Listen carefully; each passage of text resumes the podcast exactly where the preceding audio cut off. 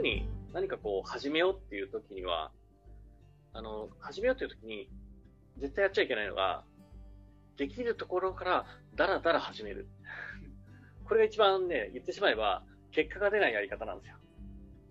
できる範囲で自分にあまり負荷をかけずに、できる範囲だけでやるっていうのを、まあ、一見こうね、無理しなくていい方法ではあるんですけども、なんで進めないかっていうと、それが基準値になるんですよ、自分の。特に初めの頃のやつって。まあ、子供がね、初めてやる経験が、それがほぼ基準値になると同じで、自分のビジネスをやっていく、自分と、ビジネスパーソンとしての自分の基準値が、結構ね、そこに合わせられちゃうんですよね。この程度でいいのかっていうと。で、その程度やってると、結果もその程度なんですよね。その程度以下なんですよ。やっぱり。で、最近やっぱり僕も筋トレをやってすごく思うのは、本当ね、負荷って嫌なんですよ。負荷かけるのって。きついじゃないですか。避けたいんですよね。あのー、でも、最近やっとその負荷が心地よくなってきたんですよ。筋トレのね。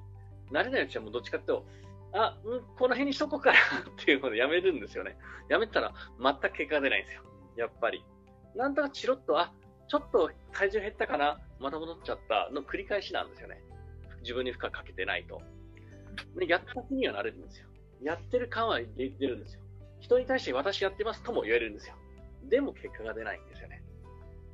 それは多分ね、かける負荷が足りないんですよ。負荷が出ないのって負荷が足りないと僕はちょっと思っていて、で、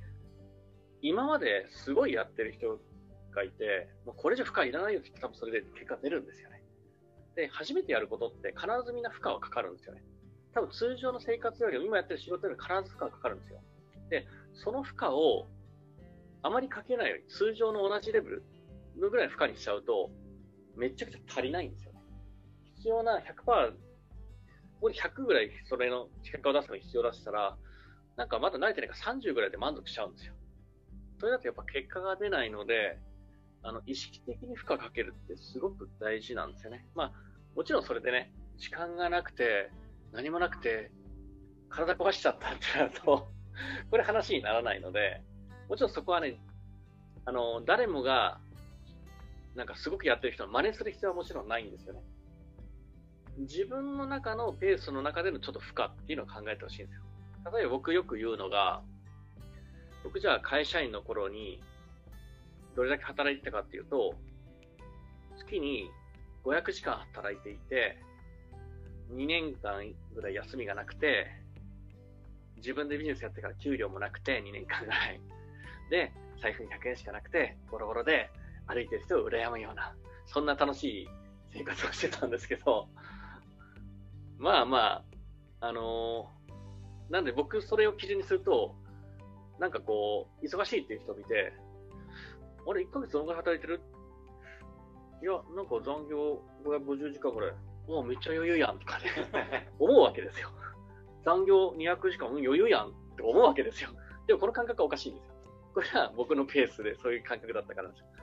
それに合わせる必要は全然ないんですよ。50時間一人できついのはきついんです。その人の50時間は僕にとっての200時間、300時間かもしれない。